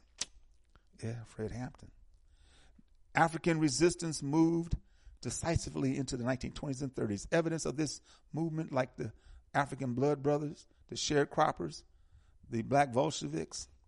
Unduly, there is incorrect tendency to confine the discussion of African nationalism to the well-known Garvey movement as the sole manifestation of national consciousness. The Garvey movement was the point of emerging politics of a new African resistance. In labor, national consciousness, I, literature, jazz, art, etc., in the struggle for land in all areas of politics, like a great explosion of previously pent up national consciousness took place among new Africans. The 60s were a further example of new African resistance to national oppression. It should be emphasized here that the struggle of nonviolence was at the time a strategy of, illeg- of illegality, of danger, of arousing new Africans to direct confrontation with colonial oppression. Whether it was a sit in, a segregated church counter, a segregated lunch counter, or a bus station, the movement deliberately broke the colonial law. Inevitably, the anti colonial struggle moved to a higher level, growing beyond the initial stage of nonviolent civil rights protests. The nonviolent civil rights struggle was tied and, dis- and discarded by new Africans who found that it was a failure, incapable of forcing the entrenched settler colonial regime to change. African Black August purports that it is important to briefly mention such events to counter the colonial propaganda that the riots of the 60s was due to anger brought on by overcrowding and summer heat. Black August asserts that in order for new Africans to arise to a historical task of defending the nation, it is imperative that new Africans have a historical perspective of themselves resisting colonial oppression. Black August averts that at a time when black nation is experiencing destruction of its community through planned gentrification, at a time when the quality of African life is being blotted through unemployment, prisons, drugs, high infant mortality, and poverty, the call for African organizations should be one of resistance. Black August is the antithesis to celebration and empty homage. Black August attempts to place struggle and sacrifice on the center stage. In this respect, Black August summons all progressive people who identify with the legacy and resistance to colonial oppression to actively participate in Black August. Thus, during the entire month of August, in commemoration of those Africans who had made the supreme sacrifice for the cause of African liberation, and reflect upon the significance of those contributions, as well as to draw closer to the continuing necessary uh, necessity for resistance, we embrace the following tenets to practice during Black August. Here's the things you should do. Tenets for the Black August program. Fast, which, historic, which has historically been used as an expression of personal commitment and resistance. Hence, from sunrise until evening, will be abstained from eating. We abstain from consuming any type of, intox- of intoxicants for the entire month of August. The, the, necessary, the necessity for this should be self evident for all serious participants of Black August. Number two, we limit our selection on television and radio to educational programs, i.e., doc, documentaries and cultural programs. Number three, Black August, we establish political and cultural studies for individuals involved in Black August. Participants in Black August should pair off with someone else you know to study and share knowledge of African affairs. Number four, has an outward expression of Black August. We wear a black armband on the left arm or, or wrist as a tribute to those Africans who have died as a result of their sacrifice for African liberation. The armband can be worn on either inside or outside of your clothing. Black August is a revolutionary concept. Therefore, all revolutionary nationalists and otherwise who are committed to ending oppression should actively participate in Black August. Such participation not only begins to build the bridges of international solidarity, but it, but it's th- through such solidarity that we strengthen ourselves to struggle for victory. Ashe. Black August family. Yeah. Let me get a couple of couple of callers in here and continue with this conversation. Brother Paul, is that you? Absolutely, Baba Archie. How are you? I am doing well, my friend. How are you doing, man? Yes, so Baba Archie, you know, today is, as you rightfully state, it's uh, the power uh, of this month. But, you know, what we've done, some of the more conscious people, we've uh, decided not to give power to Augustus Caesar call. That's right. Uh, uh, uh, as opposed to calling it Augustus, 1st of August, We call it. Uh, we, we, we, Right. we, we've translated it to the first of Mosiah, giving homage to Marcus Garvey as opposed to Augustus Caesar. No, I like that, man, brother Paul. I like that too, man. This is call this month. Yeah. month. It's the month of Mosiah. That's right, the month, month, of Mosiah. Mosiah, Yeah. we call it. Yeah, and it, uh, we claim it Emanci- uh, Emancipation Day. Mm-hmm. So um, what happens is, is on this day, a great uh, deal of people gather at uh, a place called Win- um, Winwood Square, which is in Brixton. Mm. Uh, Brixton is an area in South London, which is uh, Mhm. quite uh, known as an area where most of the people who migrated from the Caribbean first Mhm. congregated. It's similar to Harlem and similar to um, those type of areas. Mhm. Yeah. So um, yeah, that's that's that that that's what what I wanted to add to your um Mhm. your delivery. Yeah. Right on. Well, I mean, there's a lot in areas of, of, of the world uh, that resistance has taken place, but it just so happens that's, that it is ironic that in the month of August, a lot of it has, you know, dealt with issues that have happened. I remember, like I said, I just read about Mo. I just mentioned Milwaukee because I remember that very well, you know, and but there were rebellions happening all over, so-called riots happening all over, you know, and so um, yeah. So I'm quite sure the UK things were happening there as well. You know. Yeah. So Definitely. so I want to play uh, another piece here, uh, Black August, and um, and and uh, talk more about it. So you just hang on with me, okay, brother Paul? Yes, definitely. All right. Once again, uh, after I play this, you can join the conversation at 215-490-9832. And of course, you guys who have been in the queue, you know what to do. You can hit star twice and you can get in the queue. All right. murder of George Floyd and the knee on his neck is a direct correlation to anti-police brutality activists from the 1960s and 70s. recognized this form of terrorism early on. and fought back against it.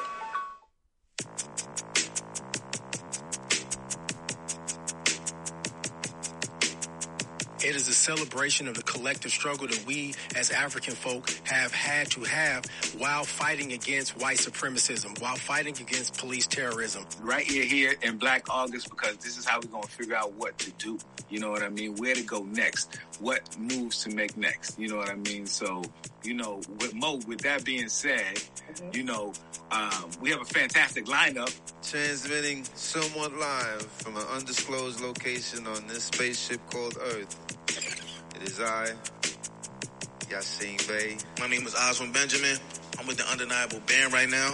And I just want to thank Black August for having me on the bill, along with a bunch of other phenomenal artists. Ladies and gentlemen, I am Sampa the Great, and this here is Black August. Live from Oakland, California, the Bay Area, Black August. This is for our political prisoners. I'm here today to just talk to you about the importance of infusing the narrative of freeing all political prisoners into the Black Lives Matter, into Black August celebrations. Yo, it's good. It's Ben Marley, and now tune into Black August. This is Black August 2020. I am Rapsody. Black folk been dying and they gonna keep dying. The police been firing, they gonna keep firing. The government lying and they gonna keep lying. In many ways, we are all in prison, but we have some brothers who have really been locked up unnecessarily for an ungodly period of time. All power to the people, AP to the P. Peace and respect, y'all. My name is Jahi. Thank you for rocking with me, Black August 2020. It's your girl Ife E, and we celebrating Black August resistance. Black August, this is the shit, man. Shout out to y'all having us. Um, we live. Come on. It's an honor and a privilege to be here rocking for Black August. It's a, a remembrance of the struggle of black people, not only in August, but specifically acts that happened in August. ripped us apart like Mr. did Celie and Nettie. They, like a machete, sliced open our bond. Pieces of us scattering every which way. If we could turn in the skin these sharpened bones, this brain full of power and history, who would we resemble? Invisible doesn't come in black. Black August, we speaking, we performing, we doing this for political prisoners, for black resistance around the world. Make some noise for that, y'all.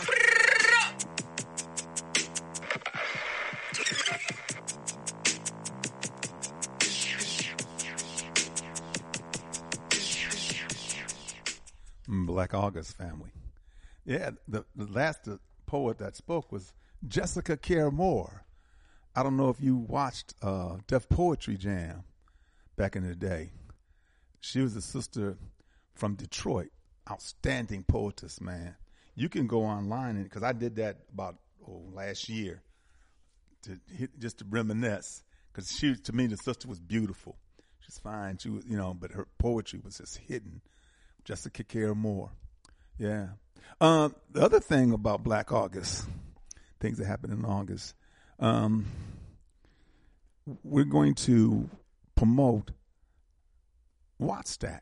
Wattstax, the, the Watts riots happened in August, you know, in 1968 in uh, 67. 67.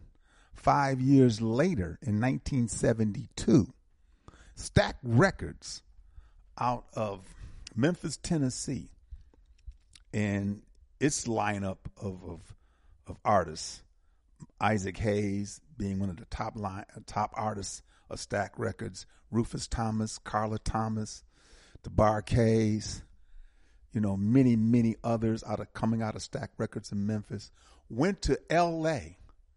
at the Sports Coliseum, the Coliseum in L.A. And, and it was a Sunday, August 20th of 1972, and put on a concert. And so we're going to uh, have a brother who was in the documentary, Brother Gerald Thomas. He's going to be my guest on that, uh, the 19th, because also in August of 1970, the International Association of Black Professional Firefighters was started in Hartford, Connecticut.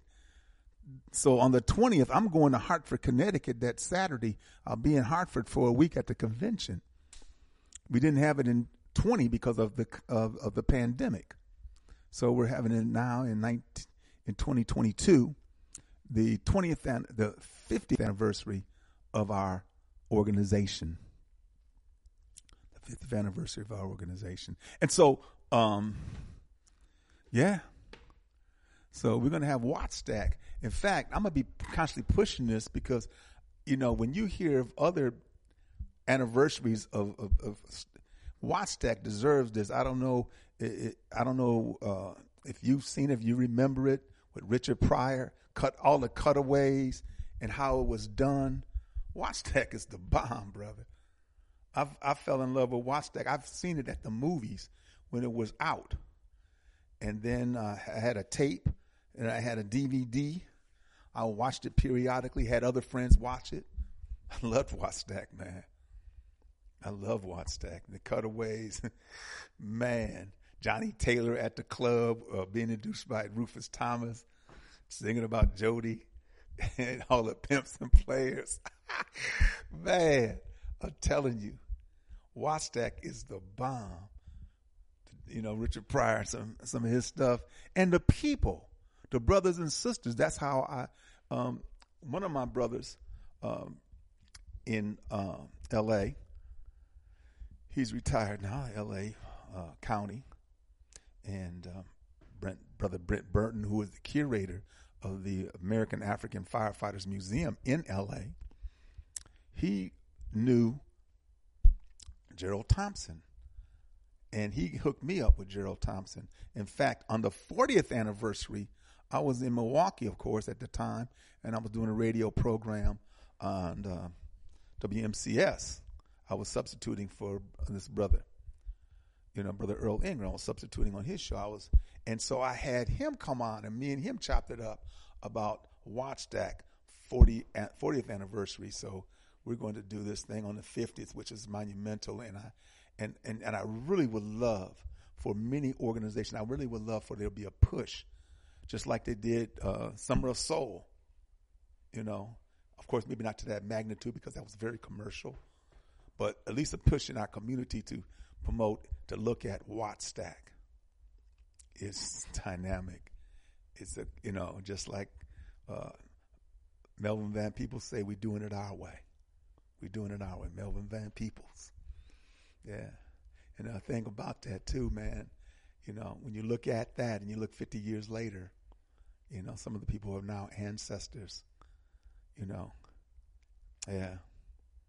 It's just like when you look at the two ancestors that just transitioned, Nichelle Nichols and Bill Russell.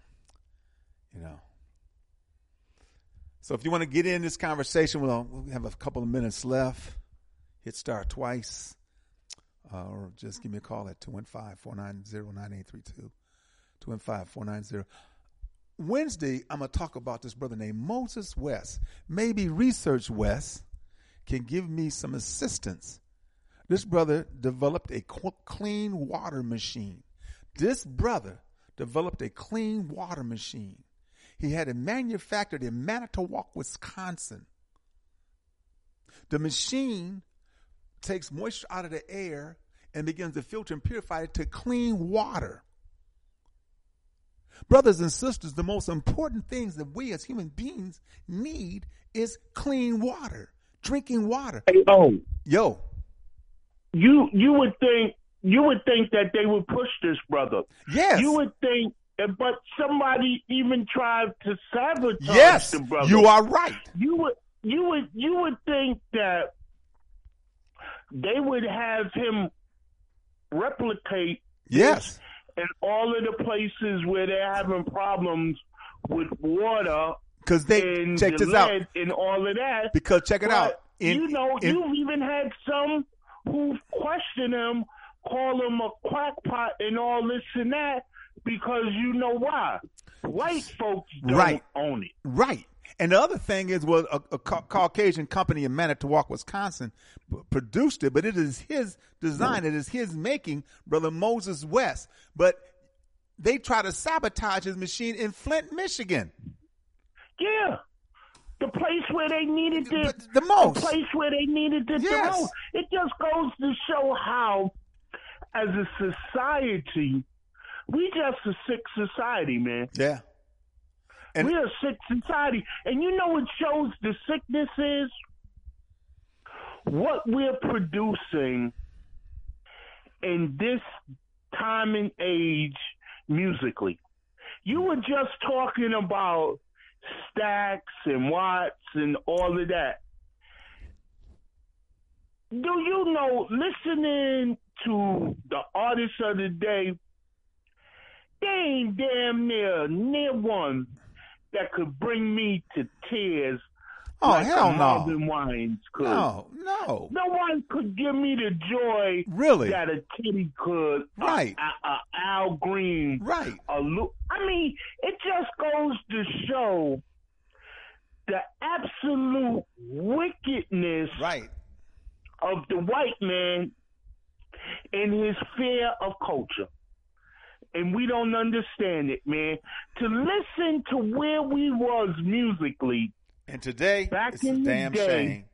to where we are today, It's a damn shame. and you don't think we as a people have not regressed? No, it's you degrading. Out of your effing mind. It's degrading. The music is. Oh, it's beyond degrading. Yeah. You can't even, yo, I can't even listen to this trash today, man.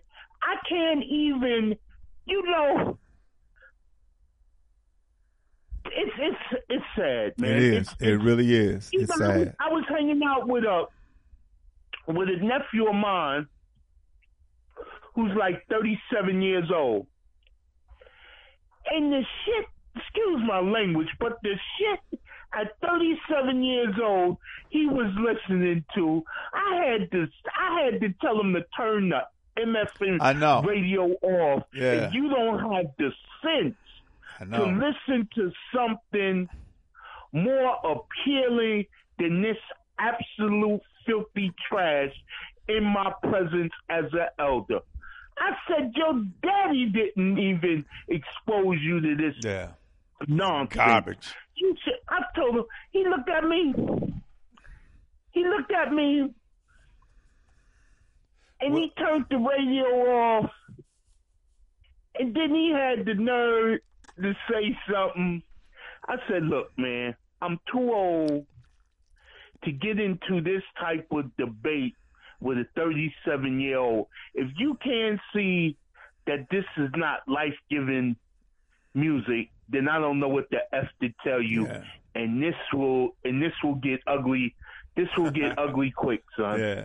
So just let's let's don't even let's don't even Yeah, talk go ahead. about it. Exactly. Go, go on. Let's go on. Yeah. You know, it's Yeah. crazy. Well, I listen. mean, I mean to to to to not understand the words of a Marvin Gaye, to not understand the soul of a Teddy Pendergrass, to not understand the pure soul Mm-hmm. of a Al Green. And you know, we ain't even talking about Stevie. We not. Yeah. Oh man, it, it, it, I- I it- know. It's heart. It's it's heartbreaking, Oshi, to to to to witness it musically, man. I mean, Well, you know, Sister Souljah- YouTube in my collection. Uh, you know, uh, I was I was when I was at our, our conference in, De- in in New Orleans at at uh, Dillard University, our training program. I went into uh, the cafeteria area. Uh, there was a uh, store where they sell the paraphernalia for the University of Dillard, and over the over the speaker was a radio station talking about hip hop and so forth, and they had Sister Souljah on, and I stopped whatever I was doing. I was listening attentively. She talked about how she can't get a record deal. They don't. They're not going to promote conscious rap or conscious hip hop. They're only going to promote this garbage. And this is in the '80s. This is the '80s. She said they're going to be promoting this garbage about kill this and kill that, nigga this, nigga that, drug this, drug that. You know, and she was on point because that's what happened after that. I heard another piece uh, related to that where this brother said, "Yeah, I went to a meeting." Of, of, of executives and this, that, and the other, and they talked about how they're going to do this and build prisons because they're going to be promoting this this madness, which will cause us to maim and hurt and kill each other and imprison ourselves, selling drugs and so forth. So I mean, this all this stuff is happening to us is by design, but it is not ours. But we act well, you it. know, I always say this about Sister Souljah. Thank God I'm one of the lucky ones who had the opportunity and the privilege to be there with her, around her, and in her comfort at the time when she was doing what she was doing. And being and attacked tell you something. and, and and being attacked by Clinton. I can't stand them damn Clintons. Well, I mean, the- by nobody, nobody, no. You know something, man. The reason why I respect her so much is because she's never really told the truth about what happened with that Clinton situation. To be honest with you, and I know this firsthand as a fact. I ain't even. I don't, I can tell you as a fact. Jesse Jackson, Al Sharpton, Farrakhan, Ben Chavez, and all of those other civil rights leaders is the reason why you had Bill Clinton because mm-hmm. she was going to deal with Bill Clinton. She would have exposed Bill Clinton for the overseeing racist dog Yeah. that he was. Oh, believe But me, you're right. So-called black Yeah, leaders. you're right. They pushed them him. so-called They- black yeah. leaders told her to back off and they'll handle it. And look what we got. We Yeah. got that son of a bitch Yeah. who did more harm and more Yep. wicked That crime bill. one could imagine. Yeah, man. Yeah, And man. you know, Biden. Hey, listen, at- Jay. You know I gotta go. Because of that, You know I gotta go, brother. Okay. I tell you, but, uh, you know, one day we'll we'll tell the Yeah. the true story behind. Oh yeah, you what know. they did to her. Oh, for sure. Let's do that. You know, I'm I'm all about that. I'm all Oh, about yeah. that. You know that, Jay. I was there. Okay. I was there in well, the in, in the room around them firsthand, brother. Okay. Well, listen. You know, I'm a, things I'm that gonna talk. You the truth. It'll blow you away. I hear you. I'm gonna talk about Moses West, man. And so, if you have any information, anything about that, if research West, if research West is listen, listening, please. Uh, a brother named Moses West, he developed a clean water machine. It was manufactured in uh, Manitowoc, Wisconsin. I have a I have a short little video that uh, uh, another brother sent me, um, and so I'm gonna, play that. But uh, I'm gonna try my best to find information on that because the bottom line, water is a necessity. It bothered me, brother. Um, I know Milwaukee used to have some of the cleanest water. Uh, period. You know, Lake Michigan right there is, is a, a, a an abundant resource. The, the Great Lakes. That's why the uh, the Midwest is so preferred because that's fresh water right there. Five Great Lakes, you know, and Lake Michigan until what happened? Cryptosporidium in the 90s came into the water and people had to buy, everybody got to buy bottled water. Bottled water everywhere, you know. A lot of times the bottled water is just tap water. It's the same damn water. They might call it spring water. They might call it artesian water. They might call it distilled water. Just some damn bottled water, you know. But this brother developed this machine, and we're going to try. I'm trying my best to get more information on it to talk about it on Wednesday. All right, brother Jay, brother Paul, all you other brothers and sisters who are listening, I appreciate you. We end this program like we end all of our programs with the words of Stephen Biko. The most potent weapon in the hands of the oppressor is the minds of the oppressed. This program is dedicated and committed to helping to free the African mind, but not just the M I N D, but the M I N E, because under the feet of African people lies all of the resources that everybody wants, that they can't do without, and they sure hell don't want to pay for. Brothers and sisters, you have a blessed and wonderful day. Shimhotep means go in peace. Asante Sana means thank you. Bibi Fahodie. Bibi Fahodie means our victorious destiny. Brothers and sisters, we will be victorious. You have a blessed and wonderful day. Peace, family. Hope to see you on Wednesday.